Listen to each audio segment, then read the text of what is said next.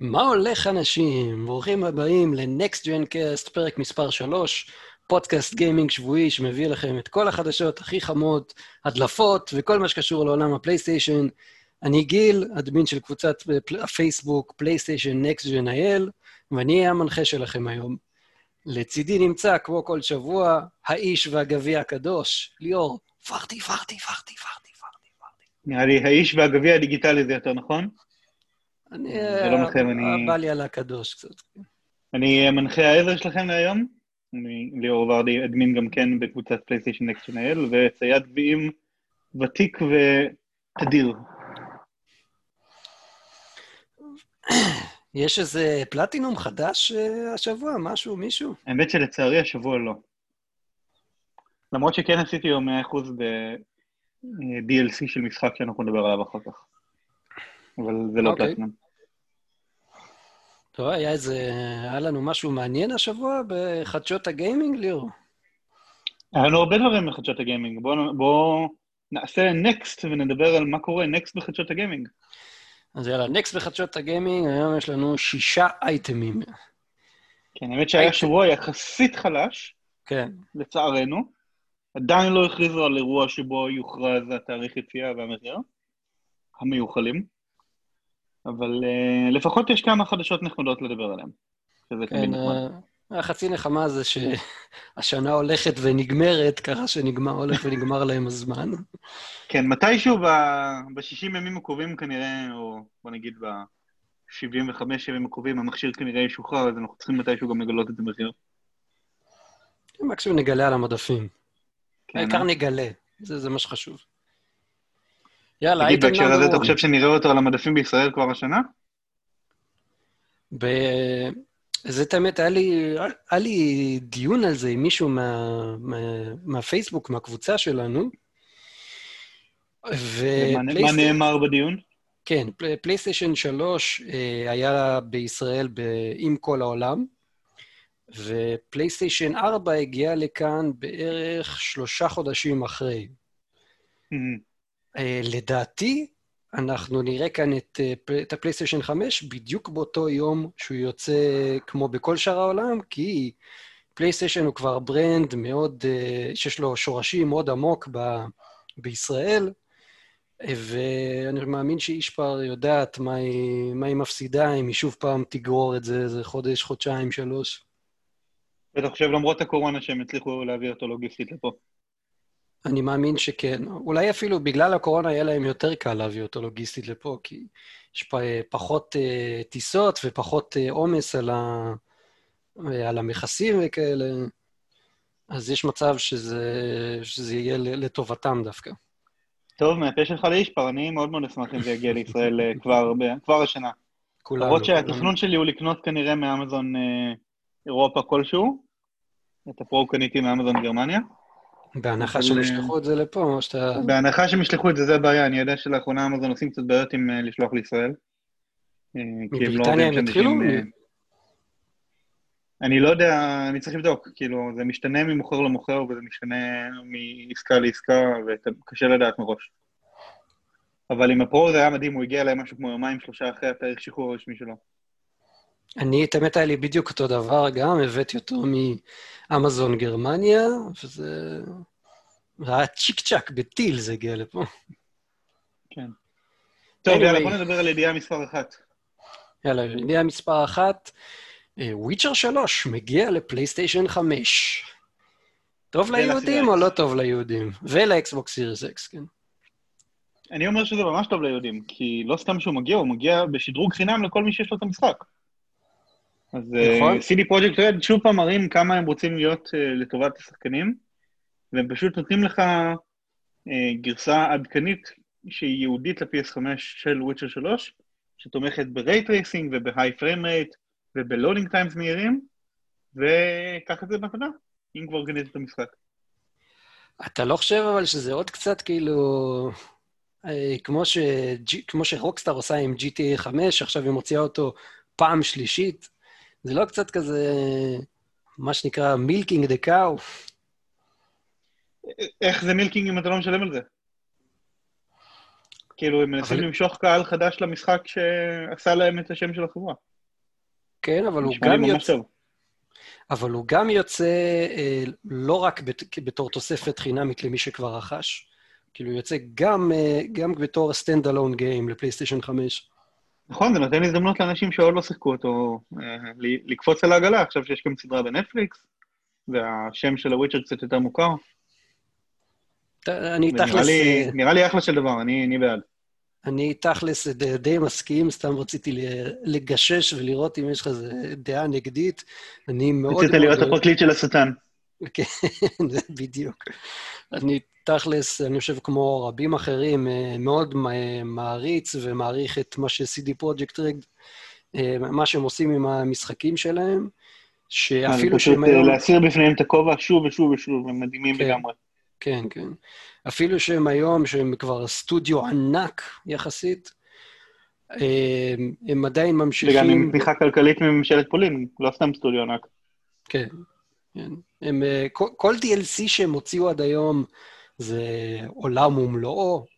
הם, אה, כאילו, לא, לא סתם הוצאת איזה 10 דולר וקיבלת עוד איזה דמות, 2, 3, או לא יודע איזה משהו, פשוט קיבלת עולם שלם, כאילו, אה, קיבלת עוד חלק מהמשחק, חלק מאוד גדול. אז כל הכבוד להם. אתה רוצה קצת לצחוק עליי בנושא וויצ'ר 3? אתה יכול גם לצחוק עליי שם, אני חושב, על משהו. למה לצחוק עליך? בוא נשמע אותך קודם.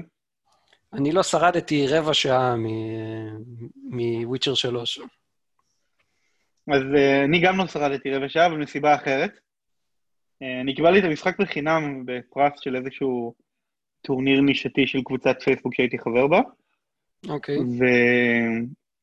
ואחרי כמה זמן ניסיתי אותו, ואחרי שסיימתי לעבור את ה tutorial ולהסתכל קצת על התפריטים, אמרתי, טוב, בוא נסתכל רגע ב trophy guide and roadmap, לראות שאין שום דבר שהוא missable שהוא בעייתי. ואז אה, גיליתי, חשכו עיניי, כי פתאום אני רואה כאלה הודעות אה, אדומות גדולות בטרופי גייד של מיסבל, מיסבל, מיסבל.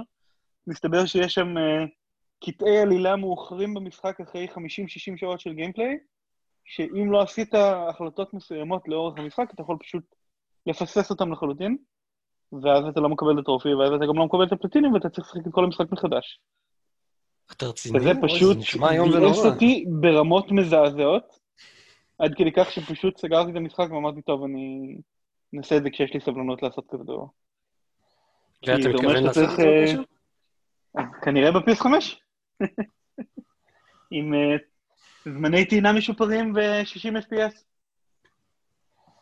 אוקיי. אני אני תמיד במקרה שלי, אני הרבה יותר פשוט מזה.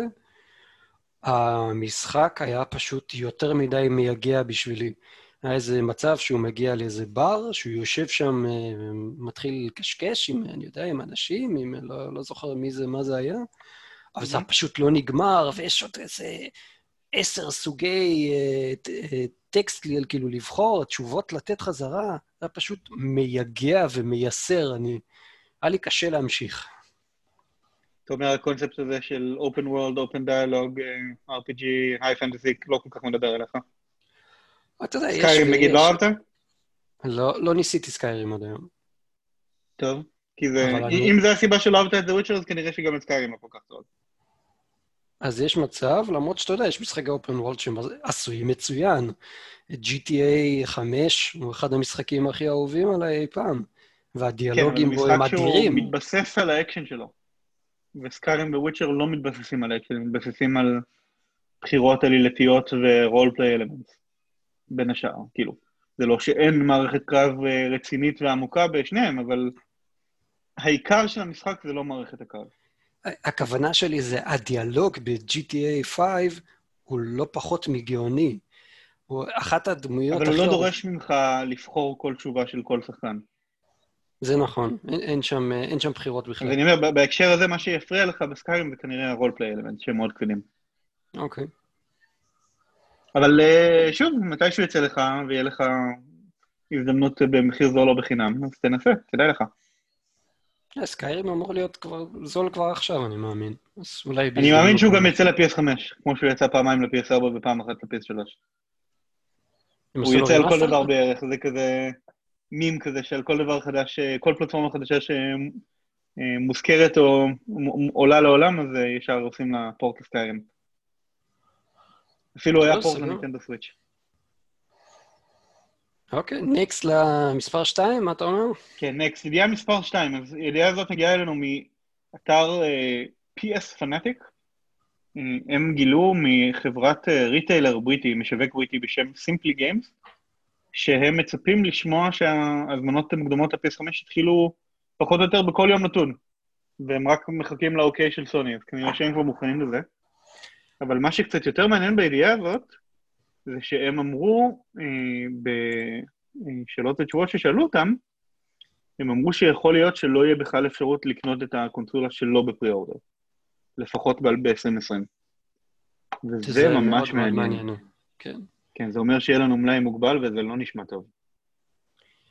לדעתי, אה, לפחות אה, לפי ההיסטוריה, כאילו מה שזכור לי אה, בארץ עם הפלייסטיישן 3, הייתי בזמנו עובד באחד מהחברות, אחד מ... נו, אחד מרשתות המחשוב למיניהם, בא KSP וכולי וכולי. המשווקים הגדולים בישראל. כן, אחד מהמשווקים הגדולים. ולפחות בהתח... בגל הראשון, מה שנקרא, אז uh, הכל, הכל שמור. Uh, אתה, אין לך שום יחידה ספייר שאתה יכול למכור. ורק אחרי זה, אחרי, לא יודע, שבועיים, שלוש, כשנכנס, כשנכנס המלאי הבא, רק אז אתה יכול אה, למכור אותו.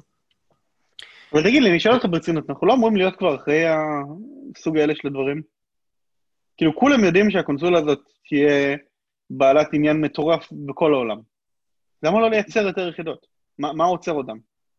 אבל הם כבר, זה מה שמצחיק, הם כבר הודיעו, וזה פורסם על ידי בלומברג, המגזין אה, מגזין כלכלי נראה לי, איזה כן, אתר כלכלי. כלכלי מאוד גדול. כלכלי וחדשות. כן, אז אה, זה מה שמצחיק, שפורסם כבר ברבים, שסוני העלתה את ה production, שהעלתה את הייצור של PlayStation 5 מ-5 מיליון ל-10 מיליון, זה, נכון, אני זוכר שקראתי את זה. זה היה ממש לא מזמן, לפני איזה שלושה שבועות. זה, זה לפחות היעד שלהם עד, אה, עד מרץ, אני מאמין, שנה הבאה.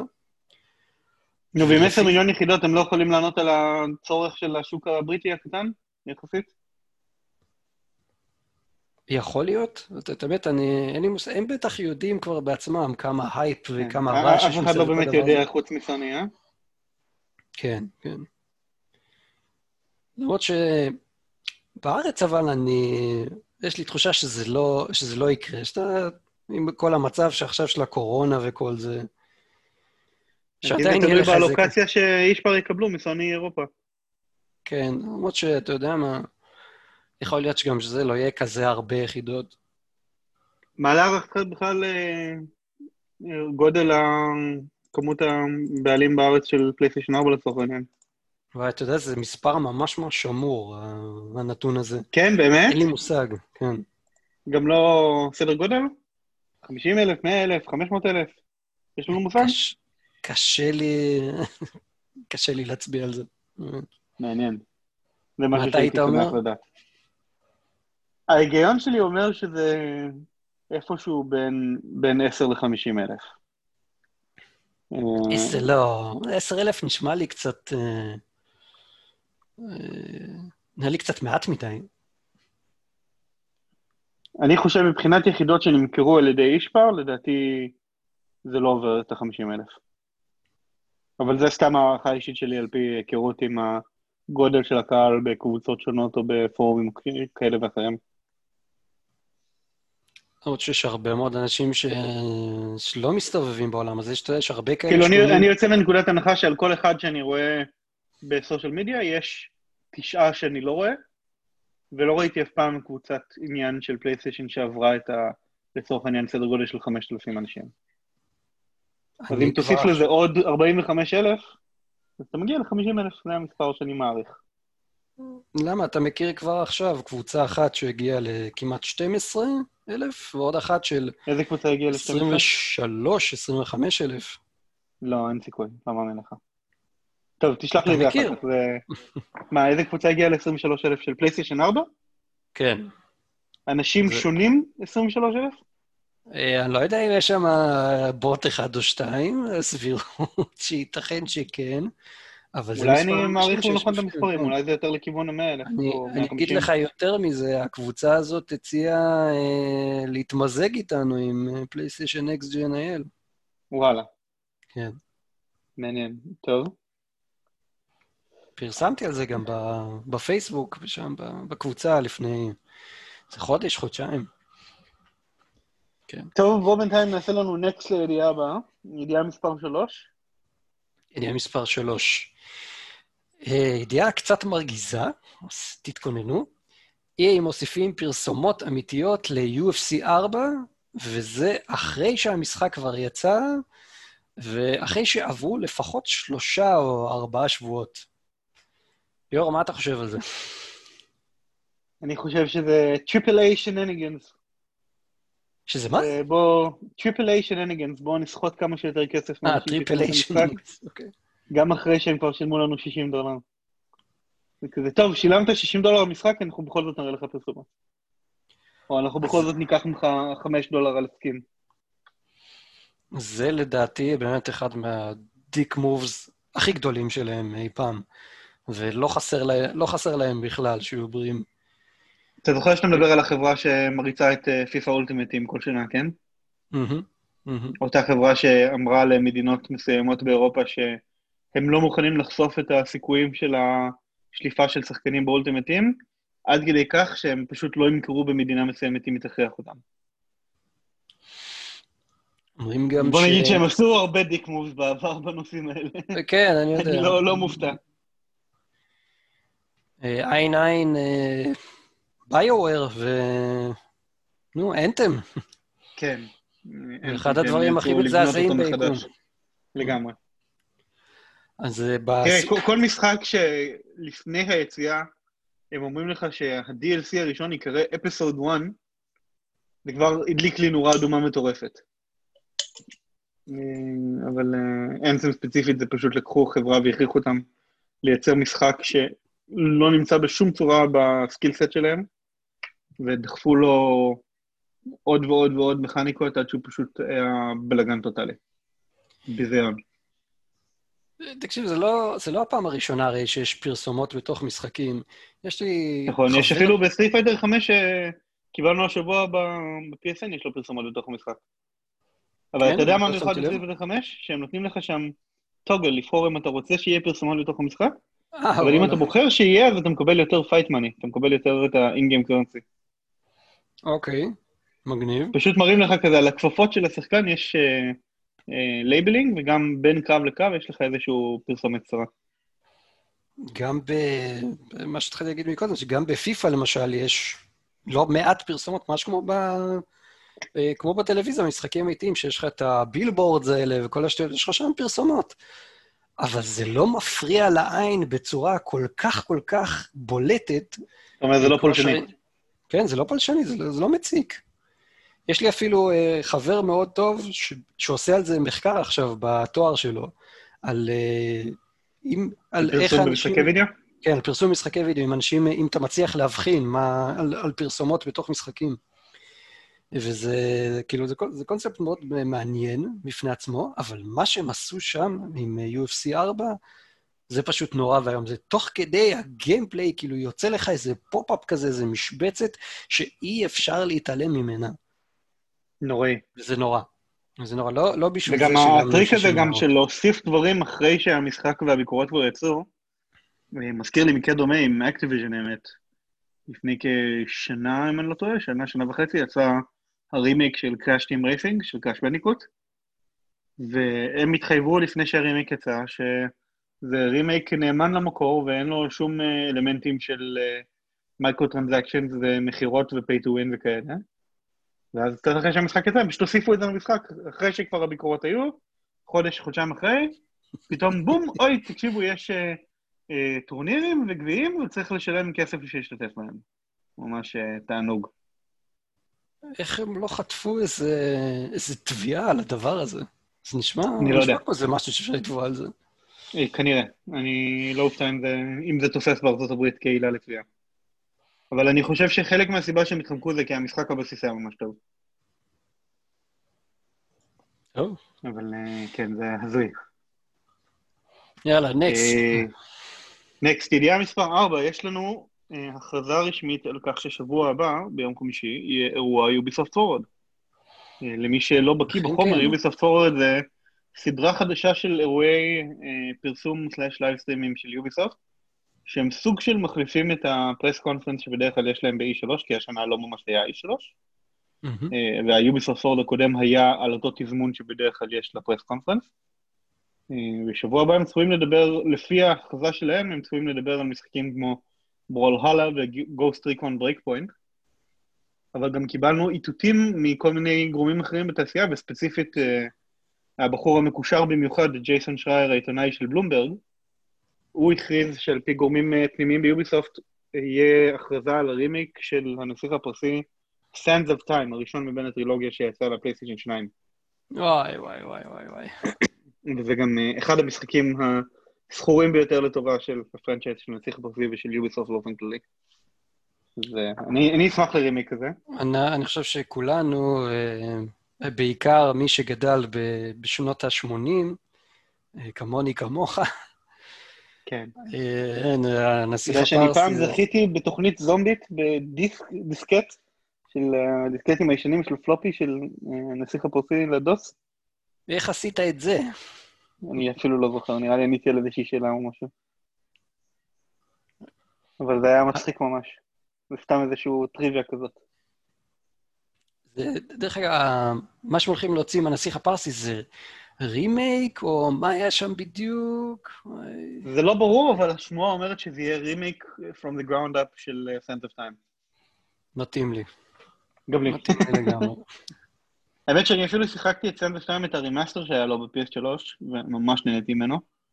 אה, וגם אשתי נורא אהבה לצפות בי משחק אותו. אה, למרות שלא היה לי מספיק סבלנות לנסות את ההמשכים בטרילוגיה, את 2 ו-3, את ה-Warrior Within וה-Two Thrones, אבל of Time הוא מצוין. אה, והאמת שגם ה-Prince of Persia 2008 היה טוב, וגם ה- Forgotten Sands, שהוא היה סוג של sequel of Time, הוא היה ממש טוב, אז אני אשמח. ה- Sands of Time היה אדיר עם הדגר הזה שמחזיר לך את הזמן אחורה. כן, כן, כן, משחק מדהים. אחד מהרעיונות המגניבים. שאתה מת ואז הוא, הנסיך אומר, לא, לא, לא, זה לא קרה, לא לא ככה היו הדברים. וואי, חבל שאין דבר כזה, שלא היה דבר כזה בסקירו. זה- שמחזיר מה אותך שמעניין אחורה. פה, אבל שפרינס אוף פרז'ה, אני לא יודע אם אתה יודע, אבל הוא סוג של, היה לו יורש עצר מבחינת franchise אה, בדמות אססנס קריד. כי יוביסופט מונטריאול והצוות שעשה את אססנס קריד 1 זה הצוות של הנסיך הפרסי. ובעצם כל הפרנצ'ייז של אססנס קריד הוא סוג של ממשיך את הדרך של הנסיך הפרסי, אז זה מעניין שעכשיו בוחרים להחיות את הנסיך הפרסי למרות ההצלחה הגדולה של אססנס קריד. נראה איך זה ילך ביחד. אני חושב שזה ילך יופי. זה משחק, אחד ממשחקי הנוסטלגיה אה, הכי טובים של, של עברנו. אין, אין שום סיבה לא לתת לו חיים חדשים. אני מסכים איתך. גם ככה גועש ורועש, ומה שנקרא, מחמם, אה, מחמם כיסאות, מחמם מקלדות, מחמם שלטים, רק שיגיע. חמם מנועים. כן. יאללה, טוב, next. נקסט לידיעה חמש, יאללה, תן לנו קצת מה קורה בידיעה חמש. אה, אוקיי, לפלייסטיישן 5 ולסדרה X אין חיבור אופטי. הידיעה הזאת אה, מגיעה בעצם בעקבות ידיעה שמגיעה מחברת אה, חברת אוזניות בשם אסטרו גיימינג, שמייצרת אוזניות לפלייסטיישן 5 ו-4, ובידיעה... ובכלל ש- אוזניות גיימינג ל-PC ולכל הקונסולות. נכון, תודה על התיקון. אה, ובעצם אה, מה, ש... מה שהידיעה הזאת אומרת זה שכל ה... כל האוזניות של פלייסטיישן 4 אה, של אסטרו גיימינג יהיו compatible עם פלייסטיישן 5. ויש שני דברים שאנחנו לומדים מה... מהידיעה הזאת. אחד, זה שכל הנראה, ככל הנראה לא יהיה אה, לא יהיה חיבור אופטי, לא יהיה יציאה אופטית, מה שנקרא טוסלינק, אה, בפלייסטיישן 5, וזה מהסיבה שהם מוציאים מתאם מיוחד שיפצל את ה-HDMI, אה, את, ה, יציאה HDMI בפלייסטיישן 5 ל-HDMI וטוסלינק, שזה, שזה החיבור האופטי, כמו שאמרנו. יש להם אה, כמה אוזניות אה, ספציפית, האסטרו A40, היה לי אחד כזה בעברי, שמקבל חיבור אופטי, על מנת ליצור איזה מנגנון כזה של וירטואל uh, תגיד, באמת מרגישים הבדל טוב בסאונד כשאתה משתמש באופטי? אני, למיטב זיכרוני, זה לא היה מי יודע מה הפטנט הזה. לא... כל הזמן שמעתי אה, דיווחים סותרים בנושא. חלק מהאנשים אומרים שלהשתמש בחיבור האופטי זה עולם ומלואו לעומת ה-USB, וחלק מהאנשים אומרים שזה כמעט אותו דבר. ולא יצא לי להשתמש בעצמי, ואני תוהה מתי השתמשת, מה הרגשת בנושא. אני למיטב זיכרוני, זה לא... האפקט של הסיראונד לא כזה... לא כזה שכנע אותי עם הדבר לא, הזה. לא, לא רק האפקט של הסאונד, האיכות של הסאונד משתנה בצורה דרסטית. אה, האיכות של הסאונד? בחיבור האופטי? זה תלוי מאוד באיזה, באיזו אוזניות השתמשת. לי היה רק את המיקסאמפ שלהם. את mm. המיקסאמפ, שזה בסך הכל device כזה שמתחבר לחיבור האופטי, ואתה יכול לחבר mm, אליו איזה אוזניות שאתה רוצה. טוב, זה לא באמת אה, אינדיקטיבי. כן, למרות שהיו לי אוזניות אה, מאוד רציניות יחסית, היה לי את ה-Bayer Dynamics אה, DT770. אוקיי. אני לא יודע אם אתה מכיר, אבל לא שזו חברת, חברת אודיופילים. ו... שמעתי את השם. כזה עבד עליי. לא, לא כזה... טוב, משהו מעניין אחר שמגיע מאותו מאמר, כן. זה שאסטרו גיימינג מאשרים עבורנו שה-3D אודיו של PS5 יעבוד גם אם אתה מחובר פשוט בחיבור חוטי לשלט, לג'ק אוזניות שיש על השלט אה, של PS5. שזה מעניין, זה אומר שאתה לא צריך חיבור מיוחד או איזשהו bandwidth נורא גבוה בשביל לקבל את האפקט של ה-3D audio מה Tempest engine החדש. נכון, אתה תקבל, אתה בעצם, כל אוזנייה אפשרית, אלא אם כן אה, זקוקה לאיזה מגבר מיוחד, זה לאוזניות ממש מתקדמות, תוכל לחבר ישירות, ממש כמו היום, עם הדיול שוק. אי אפשר לחבר ישירות. מציינים ספציפית את ה-A10 ואת ה-A40 בהקשר הזה. אוקיי. אה, כן. יהיה מעניין. זה מזכיר... אגב, יש פה גם כוכבית מעניינת, בואו נראה רגע. The Astro HDMI adapter will be available via Astro websites and retailers globally for $40. Enables game sound plus voice chat mixing and features lagless 4K HDMI audio video pass-through, while adding a toslink optical jack. כן, פירוט של מה זה בעצם האדפטר שמוזכר. כן. עוד ש-40 דולר, קצת הרבה בשביל... טוב, זה הרשמי שלהם, כן, אתה יכול לקנות צד ג' ולקבל את אותו אפקט. אוקיי, נראה לי שזה פחות או יותר מסכם את הידיעה הזאת. אה, נזכרתי בעצם משהו שרציתי להוסיף לזה. אמ, משהו שהיה במסגרת ההרצאה של מרק סרני, שהוא הזכיר שם את ה-3D אודיו וכמה זה הולך להיות הדבר הבא.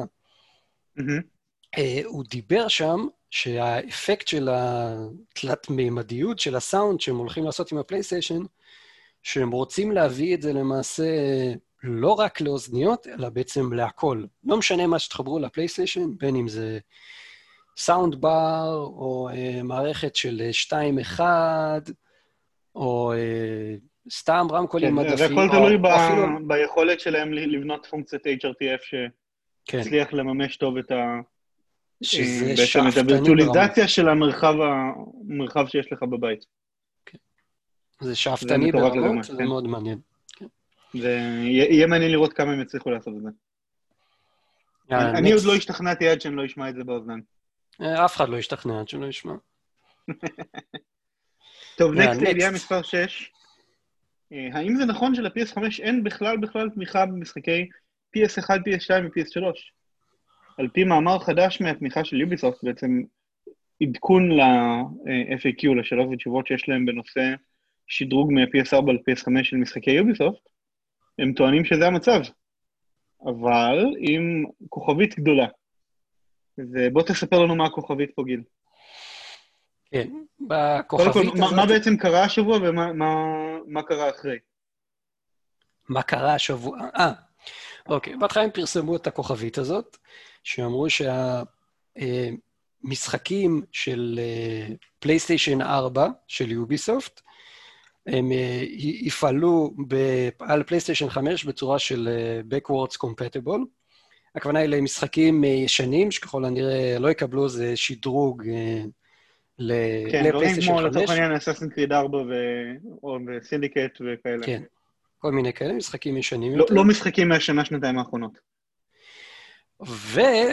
ובנוסף, הם טרחו לציין שם שמשחקי יוביסופט של פלייסטיישן 3, פלייסטיישן 2 ופלייסטיישן 1 לא יתמכו. שזה... ואז מיד אחרי זה האינטרנט שמע את זה שהם כתבו את זה, כן, האינטרנט געש ורעש. הופיעו מיליון מיליון כתבות בכל האתרים האפשריים, ובלופ, הטקסט נעלם מהאתר. כן, זה די, די משעשע, ומאוד מאוד מעניין. כן, אז היה לנו קצת אי הסכמה השבוע לגבי מה זה אומר שהטקסט נעלם מהאתר. כן. אתה, אתה חושב שיוביסופט, אה, אם אני זוכר נכון ואני מייצג נכון את העמדה שלך, אתה חושב שיוביסופט יודעים בדיוק מה הם עושים ובדיוק למה הם כתבו את זה, כן. ושזה חדשות מדויקות, אבל לדעתי זה פשוט היה בחור אידיוט מהתמיכה שחשב שהוא יודע על מה הוא מדבר, ולא באמת היה לו שום מושג מהחיים שלו. וברגע שקלטו מה הוא כתב שם, אז המנהלים שלו נכנסו בו ואמרו לו, אוי ואבוי לך אם אתה כותב דברים כאלה שוב, והכריחו אותו לערוך את העמוד. זה מה שאני חושב שקרה שם. אבל למה אני לא חושב שזה... שאף אחד יודע אצל יוביסופט. אולי חוץ מחלק מהמפתחים, אני לא חושב שרוב יוביסופט יודעים האם באמת ל-PS5 יש איזושהי תמיכה במשחקי PS1. במיוחד דיגיטלית. ולמה שהם לא ידעו בעצם? יש להם dev kits אצלם, ב... אצלם בבניין, בעבודה. לדעתי מוגבלים לקבוצה מסוימת של אנשים בתוך יוביסופט. אני לא חושב שלכולם יש חשיפה אליהם, וגם למי שכן יש לו חשיפה לדב קיט, א', יכול להיות שהיכולת עוד לא ממומשת בדבקיט, ב', יכול להיות שהיא כן ממומשת אבל באופן חלקי, או התוכן שצריך בשביל לבדוק אותה עוד לא קיים, אז הם לא יודעים שהיא ממומשת, וג', יכול להיות שזה משהו שיגיע בעדכון תוכנה עתידי. אז אף אחד לדעתי חוץ מסוני עצמם לא באמת יודע מה התוכניות שלהם בנושא, נכון לעכשיו, ובוא נגיד, גם אם חלק מהמפתחים של יוביסופט יודעים, אנשי הפיתוח של יוביסופט אוסטרליה כנראה שהם לא יודעים. אתה מסכים איתי לגבי זה? אנשי, אנשי התמיכה, סליחה. תקשיב, זה יכול להיות פליטת פה, אוקיי? אה, כמו הרבה מאוד אה, דברים אחרים, שהם...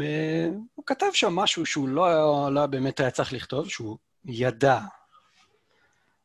אבל פליטת פה עם כזה נוסח שיווקי? כן, פליטה ברמה כזאת. אולי זה היה, אה, כאילו, זה היה ממש ב... אולי הם רצו לכתוב את זה בצורה אחרת, וכאילו זה יצא ככה. אבל אני מאמין היטב שהם הם, כאילו מקבלים דברים מאוד מאוד ספציפיים, לא צריכים לנחש או לחשוב מה הם רושמים שם, כאילו, ה, נקרא להם הגראנטס, האנשים של, ה, של הסופורט, הם אמורים, אם הם לא, באמת לא יודעים, דברים הם מקבלים מידע מהפיתוח ומהשיווק. יפה, אז זה המידע שהם קיבלו. אני לא חושב שהם קיבלו מידע בנושא הזה.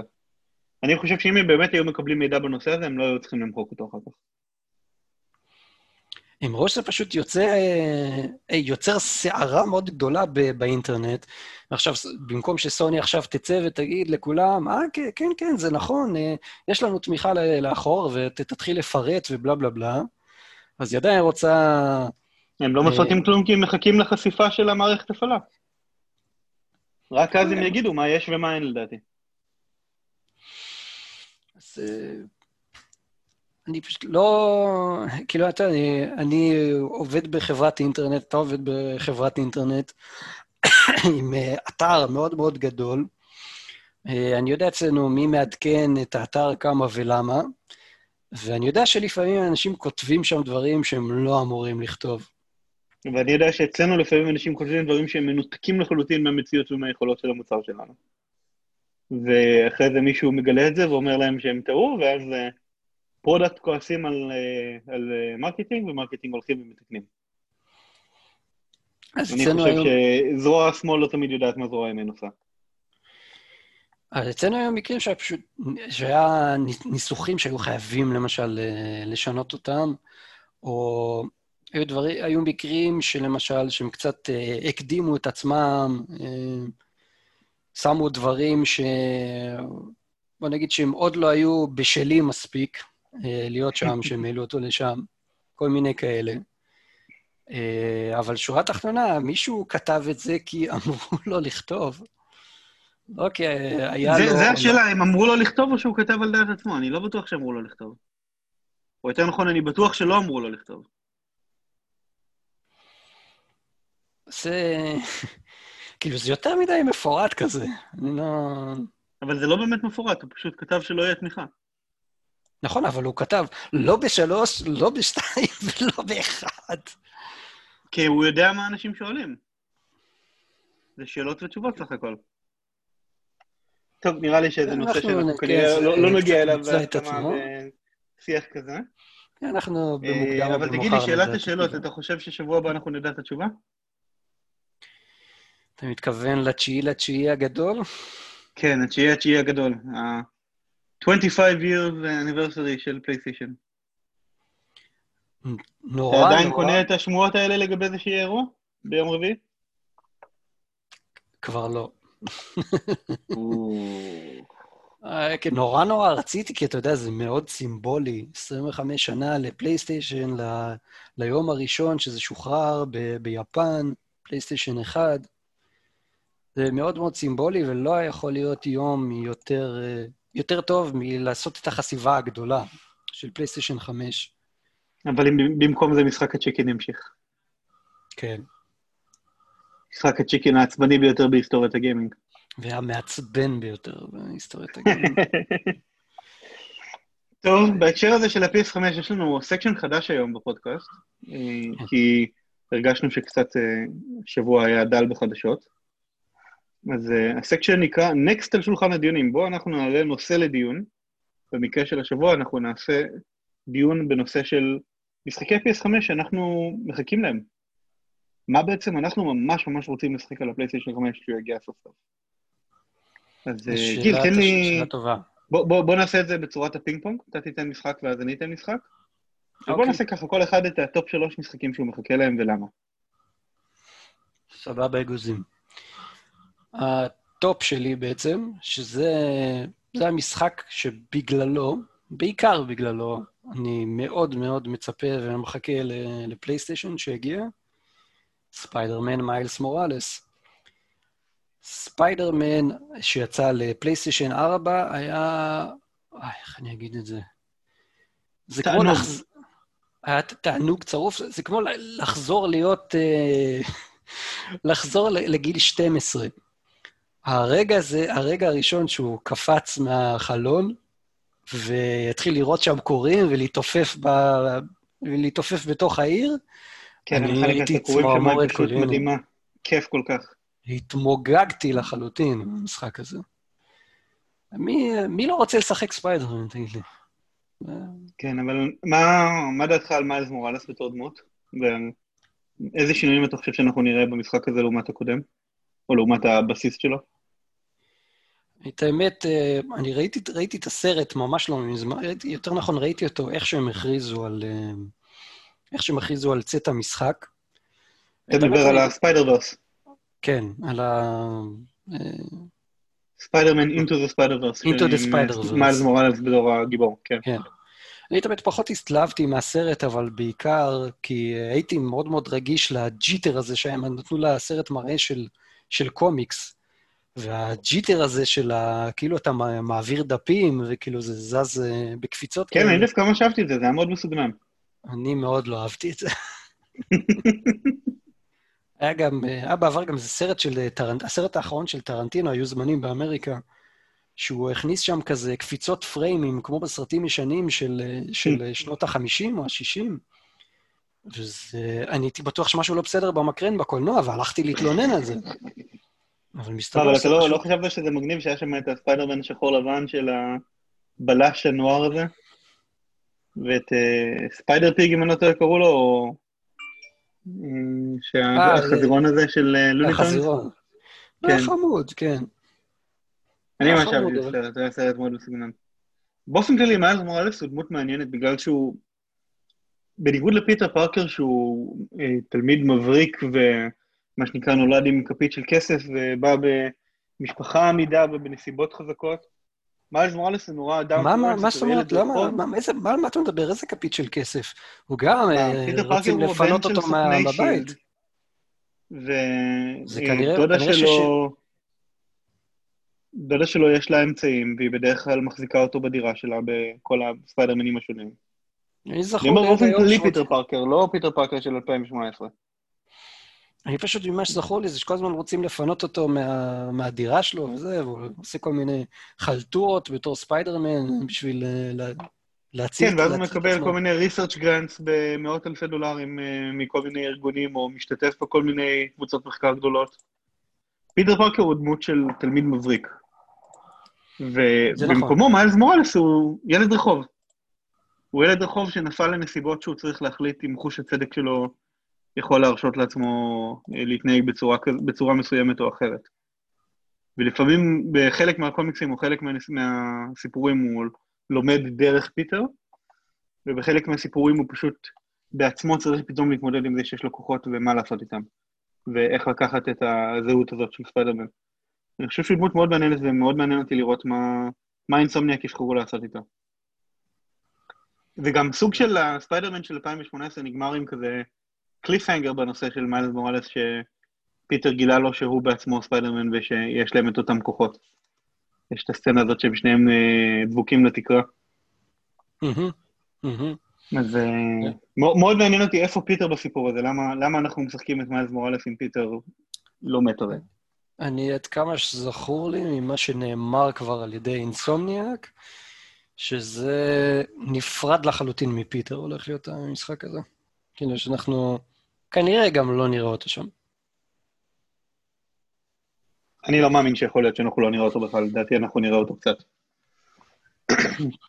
פשוט לא יתנו לנו לשחק אותו.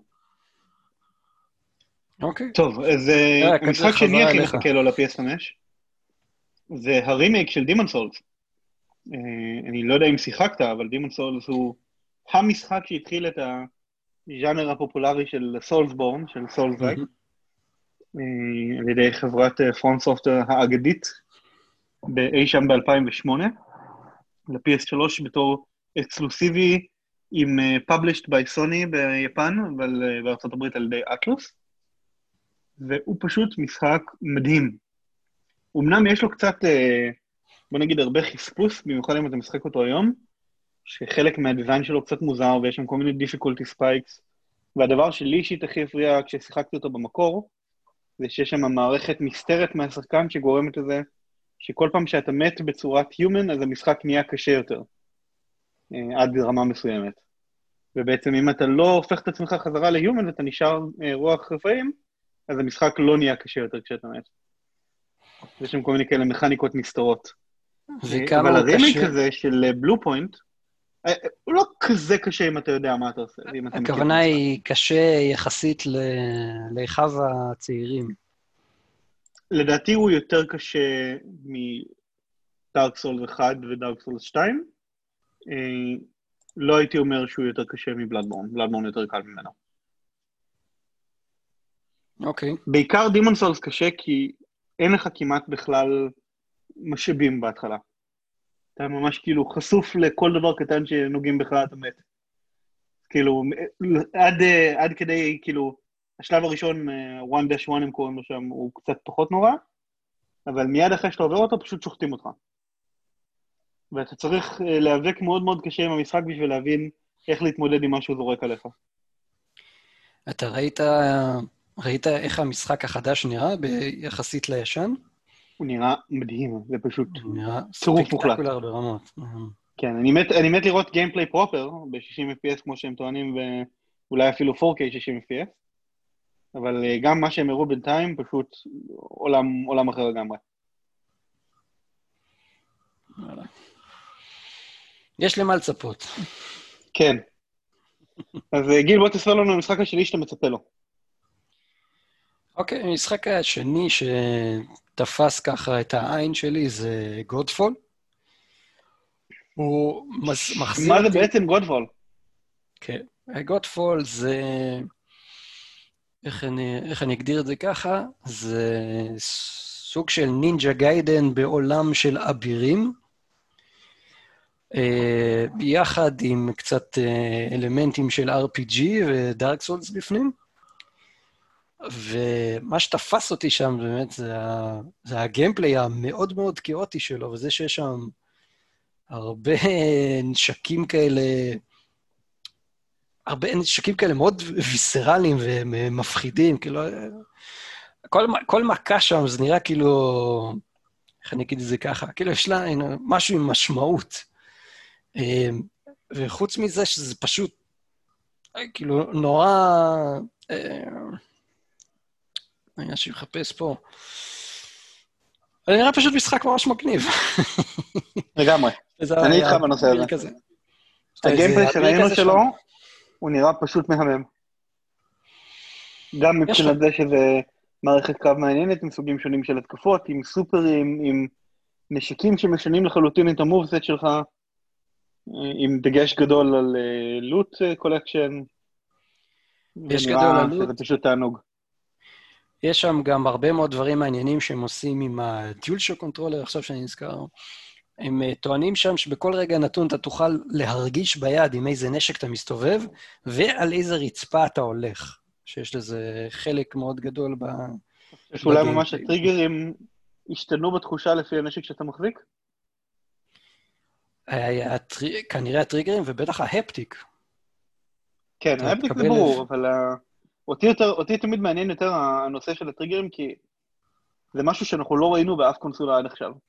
את היכולת לשנות את התחושה של השחקן על השלט באופן דינמי על ידי תכנות. זה משהו שאני פשוט מת לראות כמה האימפקט של זה. זה מזכיר לי משהו קטן. אתה ידעת שבדף-לופ יש, אה, כאילו, יש מקרה שהנשק, יש לך מעצור בנשק, ואז מה שקורה זה, הטריגרים ננעלים לך? ננעלים כלומר שאתה לא יכול ללחוץ בכלל על טריגר. לא יכול ללחוץ בכלל על הכפתור, כן. אתה מנסה ללחוץ ואתה מקבל התנגדות כל כך חזקה שאתה לא יכול ללחוץ. נכון. פסיכי לגמרי. זה יכול להיות, או שזה יהיה טכנולוגיה עתידנית. כן.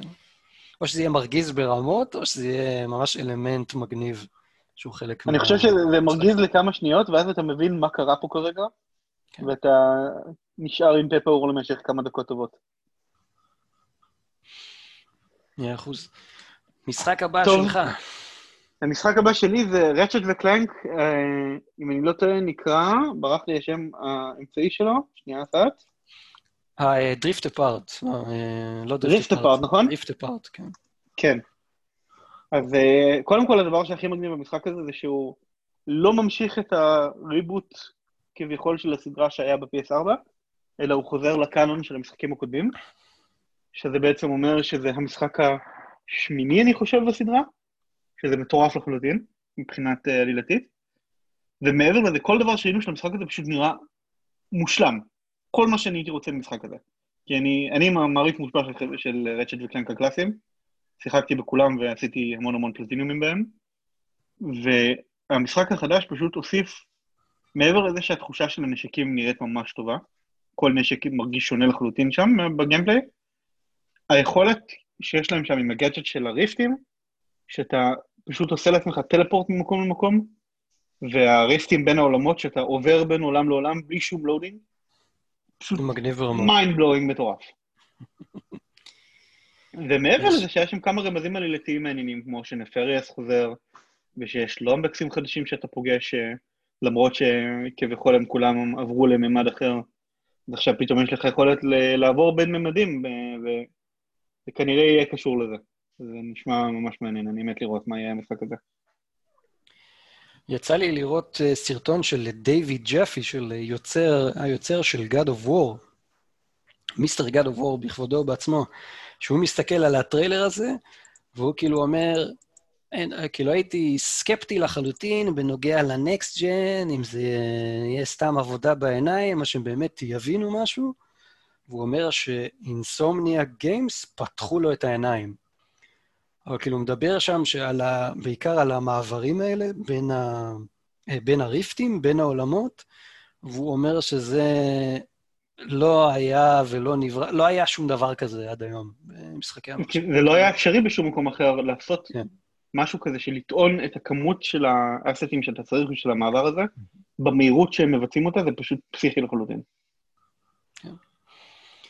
זה, אה, זה באמת אחד המרשימים. טוב, אז איזה עוד משחק אתה מחכה לו, גיל?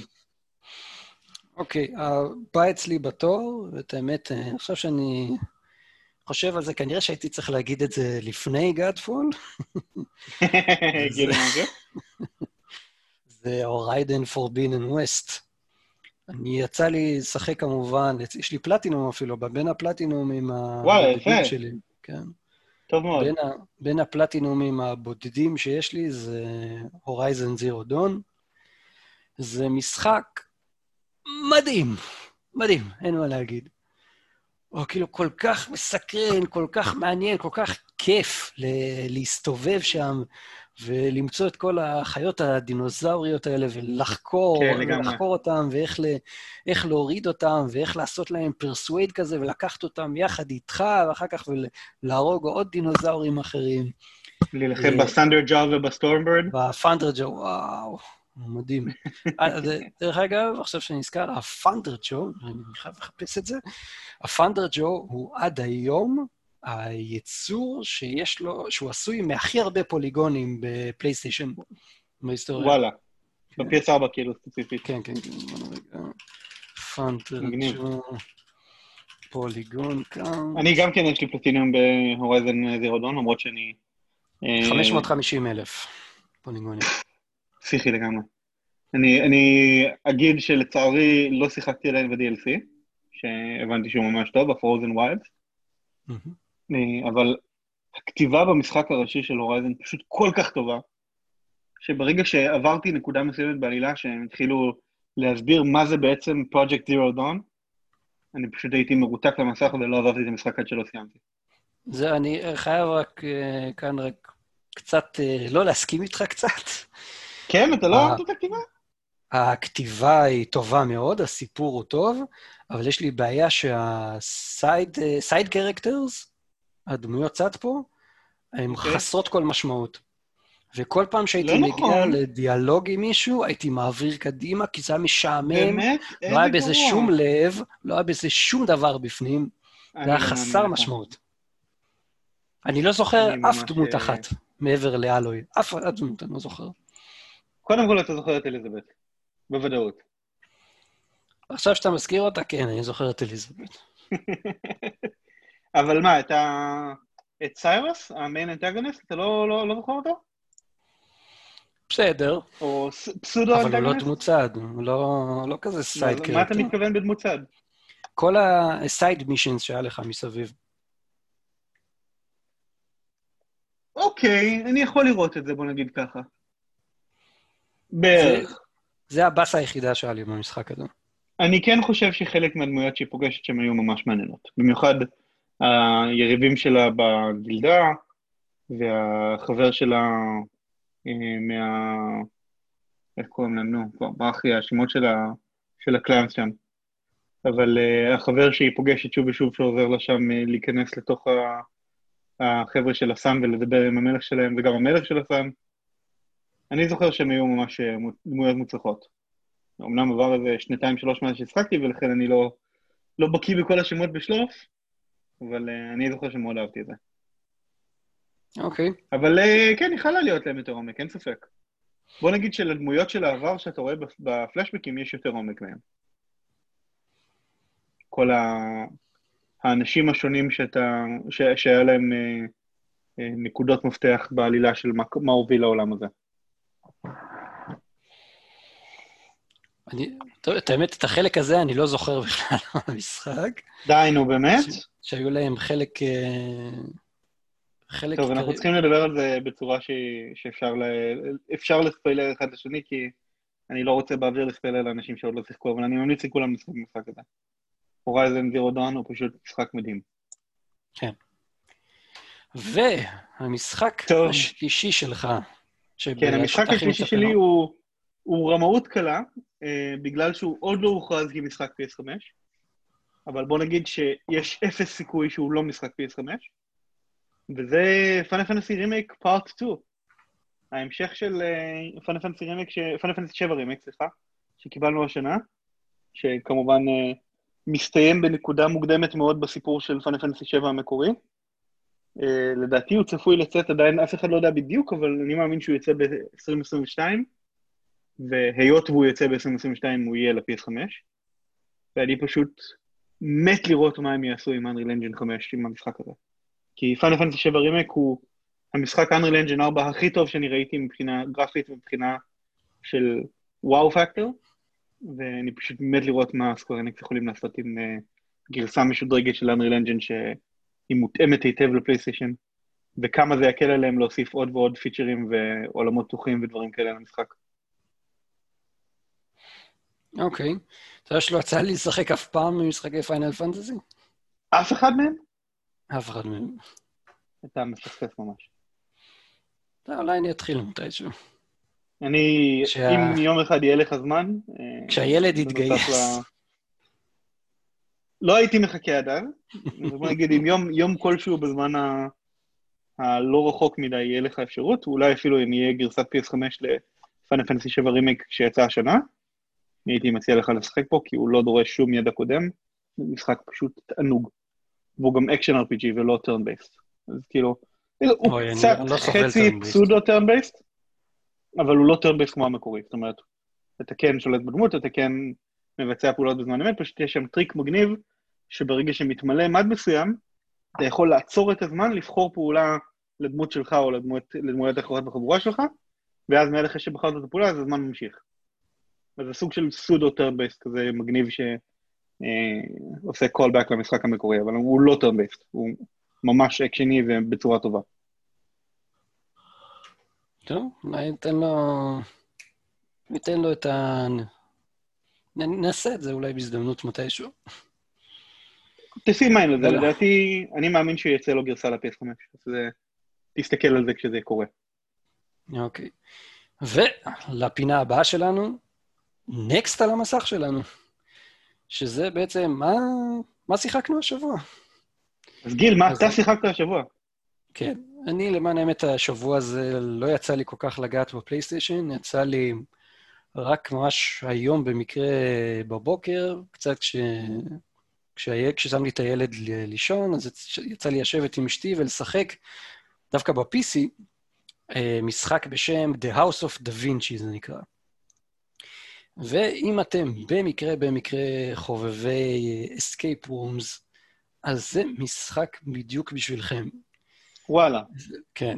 זה משחק גאוני ברמות אחרות. הפאזלים שיש בו, ואיך שהן בנויות, ואיך שהם נראים בפנים, זה... וואו, זה... כל דבר שם זה עולם ומלואו. זה פשוט מדהים, מדהים, מדהים. והוא לא הגיע לקונסולות? למיטב ידיעתי לא, זה סטים אונלי. איזה באפה. טוב, אתה יודע אה. שיש גם משחקי... אה, יש סדרת משחקים שהיא שילוב של ויז'ואל נובל, לא דווקא לא דרום. יש סדרת משחקים שהיא שילוב של visual novel עם escape rooms, שיצאה גם ל-PS4, אה, שנקראת Zero Escape. הראשון בסדרה נקרא 999, 9 hours, 9 persons, 9 doors, שהוא יצא במקור ל-DS, ואז עשו לו remake, remaster, כמה וכמה פעמים, ויש אותו ב collection ל-PS4. וההמשך שלו, Zero Escape Virtual Disaster World, וההמשך של זה, Zero Escape, זה שהוא נקרא אחרון Zero Time Dilemma. והם שלושתם כזה שילוב של visual novels, אבל כל הגיימפליי המרכזי זה Rooms proper. אוקיי. ומעבר okay. לזה שיש שם כתיבה ממש ממש טובה, וזה משחקים ממש ממש ארוכים, אני אישית ממליץ עליהם. איך אמרת שוב?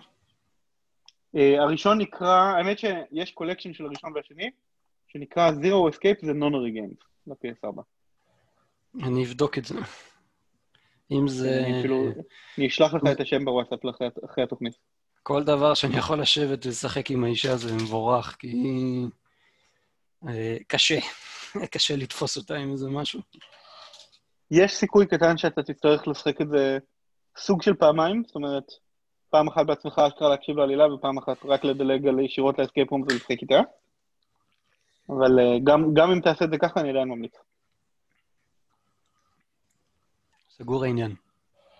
טוב, מה עוד שיחקת ליאור? כן, אז אני עדיין, עדיין, עדיין משחק ב dungeon crawling RPG הארוך הזה, שנקרא Labyrinth of Refrain. האמת שאני ממש קרוב לסוף שלו. סיימתי אפילו את הסיפור הראשוני היום, אה, ונשאר לי עוד כמה בוסים סודיים בשביל לקבל את הפלטינום, ואני מקווה לעשות את זה בימים הקרובים. אני על 60 שעות עליו כבר, שזה לא נחמד. אה, האמת שזה נחמד כי הוא כיף, אבל זה לא נחמד כי זה הרבה זמן למשחק אחד. אה, אבל חוץ ממנו, ניסיתי גם את Street Fighter 5 שקיבלנו בפלוס, שבעצם ישב אצלי על הכוונת הרבה מאוד זמן, ולא ממש ניסיתי אותו. את Street Fighter 4, או יותר נכון, את Super Street Fighter 4 ואת Street Fighter 4 אולטרה, די אהבתי והייתי די סביר בהם. לא נכנסתי אליהם ממש ממש לעומק, אבל אהבתי אותם.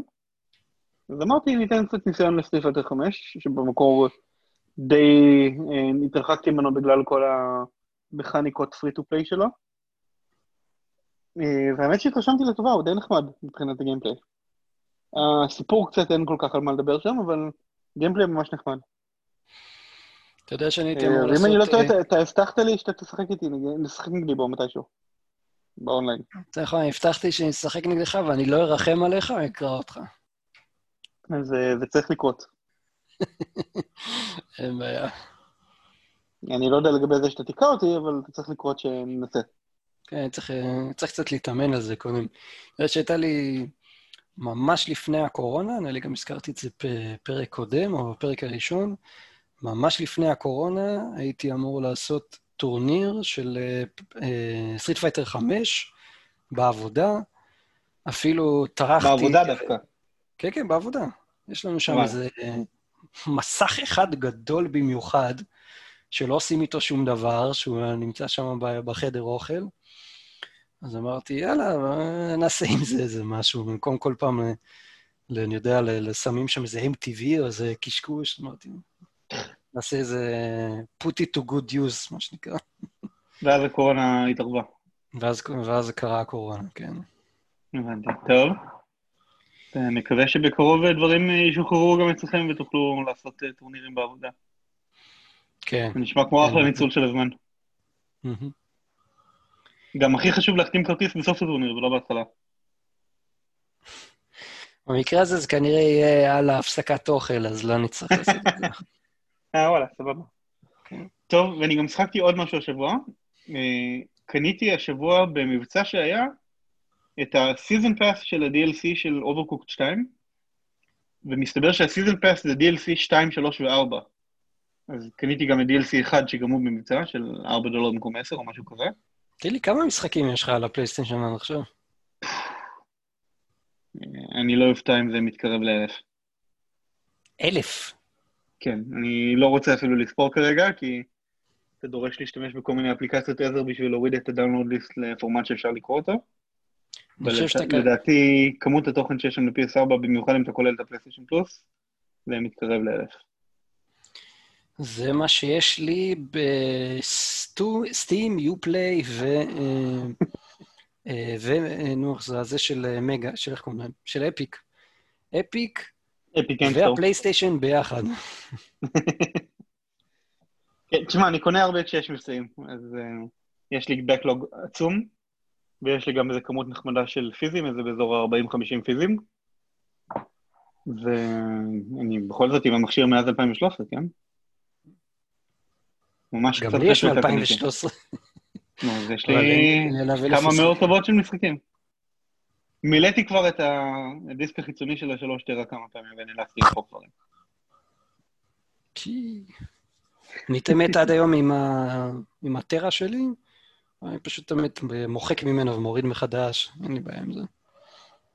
האמת שעכשיו שעברתי לחיבור איכותי של אה, אה, סיבים אופטיים, עם 1 GB download, אז אתה יכול להוריד בקצבים של 70-80 מגה בייט לשנייה משחקי PS4, אז באמת שלמחוק כבר לא כל כך נורא כמו שהיה קודם.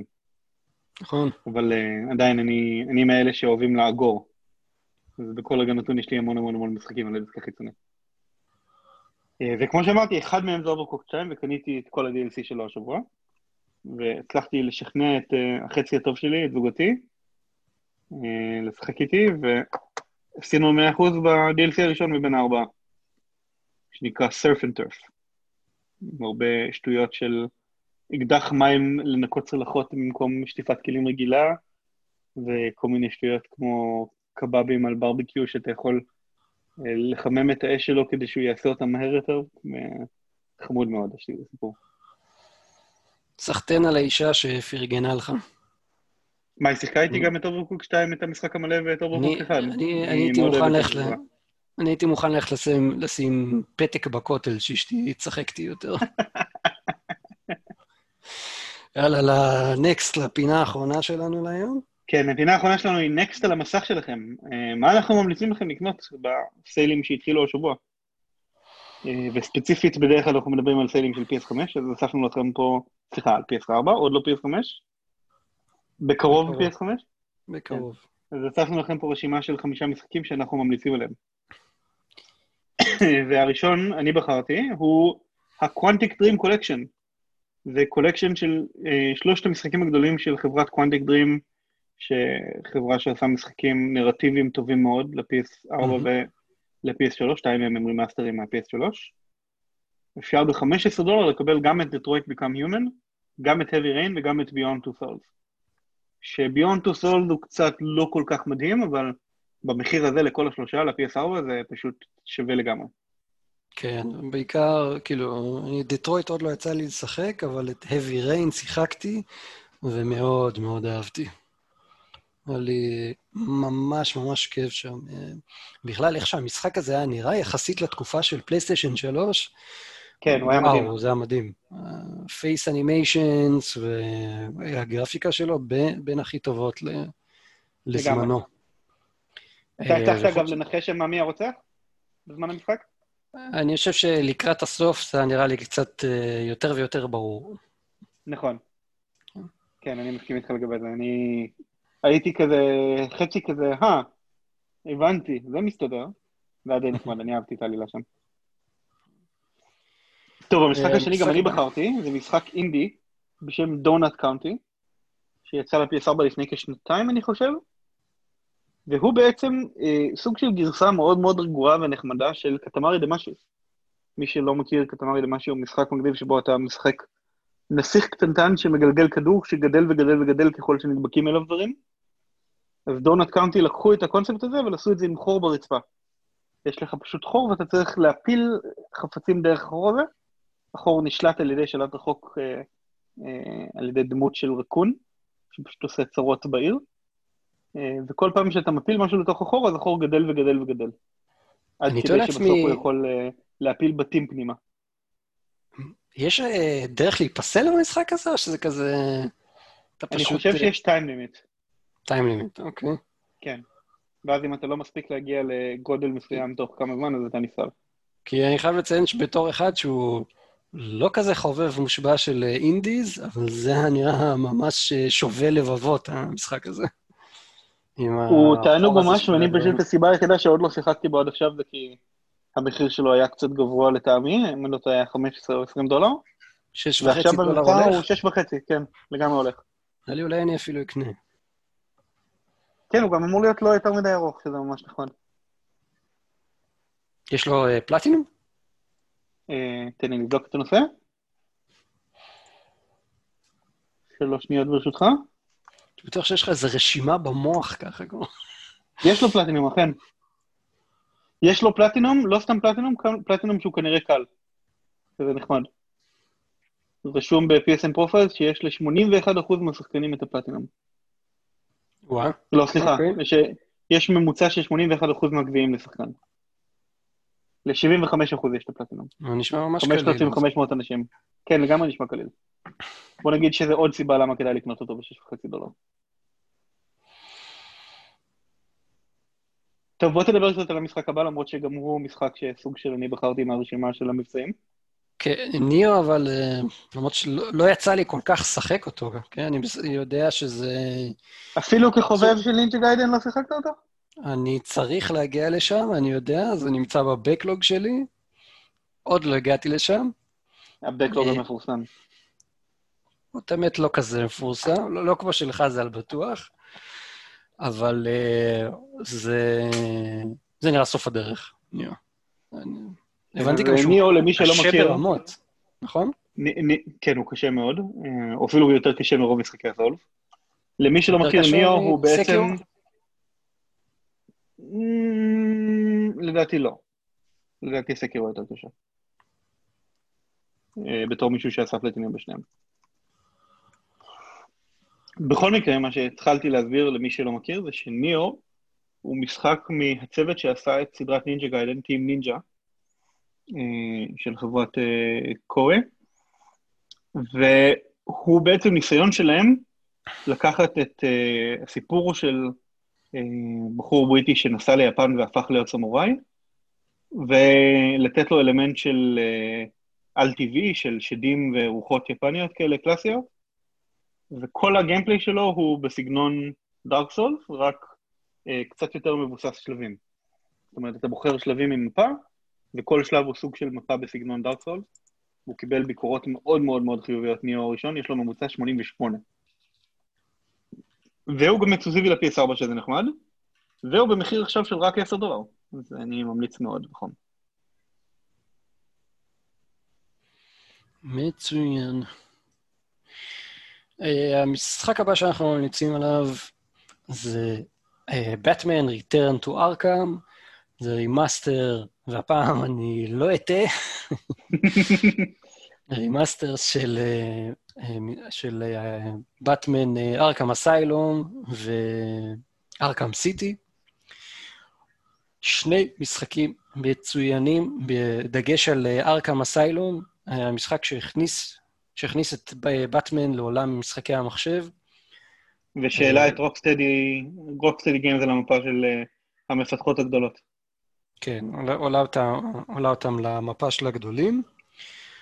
אה, אני חושב שממש מהרגע הראשון, באסיילום לפחות, אתה ישר נכנס לתוך העולם הזה של באטמן, במיוחד בקטע הזה שרואים את...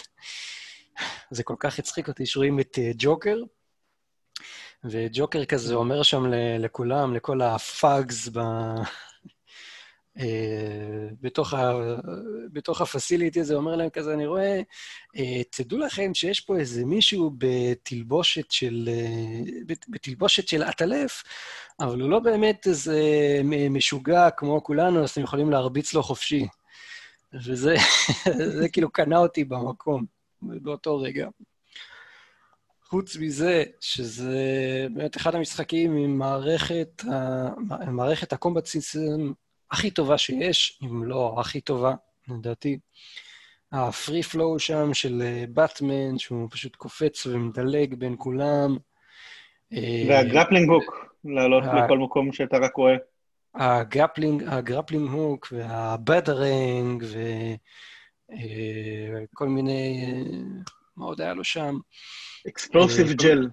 explosive gel ו smoke bombs וכל מיני כאלה. ויש לך כל מיני סוגים של grunt שאתה צריך בצורות שונות להביס אותם. אה, באמת, בין אחד המשחקים אה, הכי, טוב, הכי טובים במונח הזה. חוץ מזה כן, שיש... אם הבנתי נכון, אני, אני אמנם, כמו שאמרתי, לא סיימתי אותו, אבל אם הבנתי נכון, ארכם אסיילם הוא גם בנוי קצת כמו סוג של מטרואידבניה, רק בתלת מימד. כלומר שכל המשחק הוא בתוך מפה אחת, ואתה כל פעם מקבל יכולות שפותחות לך אזורים חדשים. זה נכון? אה, למיטב זיכרוני, כי עדיין עבר די הרבה זמן, כן, אני חושב שאני זוכר ברגע שקיבלת למשל את הלוקוויד ג'ל גן, אז היית יכול להגיע לכל מיני מקומות אחרים, אני חושב... כן, יכול לפתוח כל מיני כאלה קירות שפותחות לך בעצם את ההמשך לעלילה. יש מצב. זה טוב. כאילו הכל, סך הכל זה בתוך מקום אחד, זה בתוך האלקם אסיילום, בתוך הבית משוגעים, אז uh, ייתכן. כן, אז הקולקשן הזה של הריפלום זה ארכם הוא בדרך כלל, אם אני לא טועה, עולה 40 דולר, ועכשיו יש אותו ב-10 דולר, שזה ממש נחמד. מקנא בך, מי שלא תהיה... ובשביל כמות התוכן שאתה מקבל שם זה כדאי ממש. כן, מקנא בך באמת מי שלא תהיה, שעוד לא שיחקת לא בזה ולא בזה. כן, ונמשיך את הטרנד של מבצעים של משחקים שהם עולים 10 דולר. המשחק האחרון שלנו להיום ב section הדילים שלנו זה Ratchet and Clank PS4. לכל מי ש... התלהב מאוד מ-Ratchet Clank Rift Apart ורוצה קצת לנסות את המשחקים הקודמים. אז אה, בשנת 2017, אם אני לא טועה, זה יצא. Insomniac עשו סוג של רימייק, סוג של reboot ל Ratchet ו Clank המקורי, עם עלילה שעוקבת אחרי הסרט של Ratchet ו Clank שיצא באותה שנה, ואפילו עם קטעי FMV מהסרט עצמו בתוך המשחק. והוא פשוט תענוג, כי זה ה gameplay הקלאסי של Ratchet ו Clank, אה, עם המון המון שלבים ועם המון תוספות, עם קצת דברים שהם לקחו מהמקור, אבל הרבה מאוד דברים שהם הוסיפו, ועם עלילה שקצת שונתה, והיא הרבה יותר ידידותית למשתמש, מה שנקרא, פחות uh, מאבקים וויכוחים בין רצ'ט לבין קלנק. וכל הסיפור הזה ב-10 דולר, אז יאללה, לכו על זה. יפה, יפה. אה, זהו, נראה לי שהגענו לסוף התוכנית שלנו. ליאורי. נראה לי שזה כל מה שיש לנו השבוע. כן. כן. אז שוב, תודה רבה שנתת לי קצת to pick your uh, big gaming brain. בשמחה תמיד, גיל. יאללה, נקווה ששבוע הבא יהיה לנו קצת חדשות טובות. נקווה שיהיה לנו הרבה חדשות טובות, או לפחות הרבה חדשות, אם לא טובות. כן. או הרבה יותר טובות מהיום. כן, לגמרי. פחות triple A shenanigans. יאללה, אנשים טובים. אז אה, עד הפעם הבאה. נתראה עד הפעם הבאה, כן. יאללה, ביי. ביי ביי.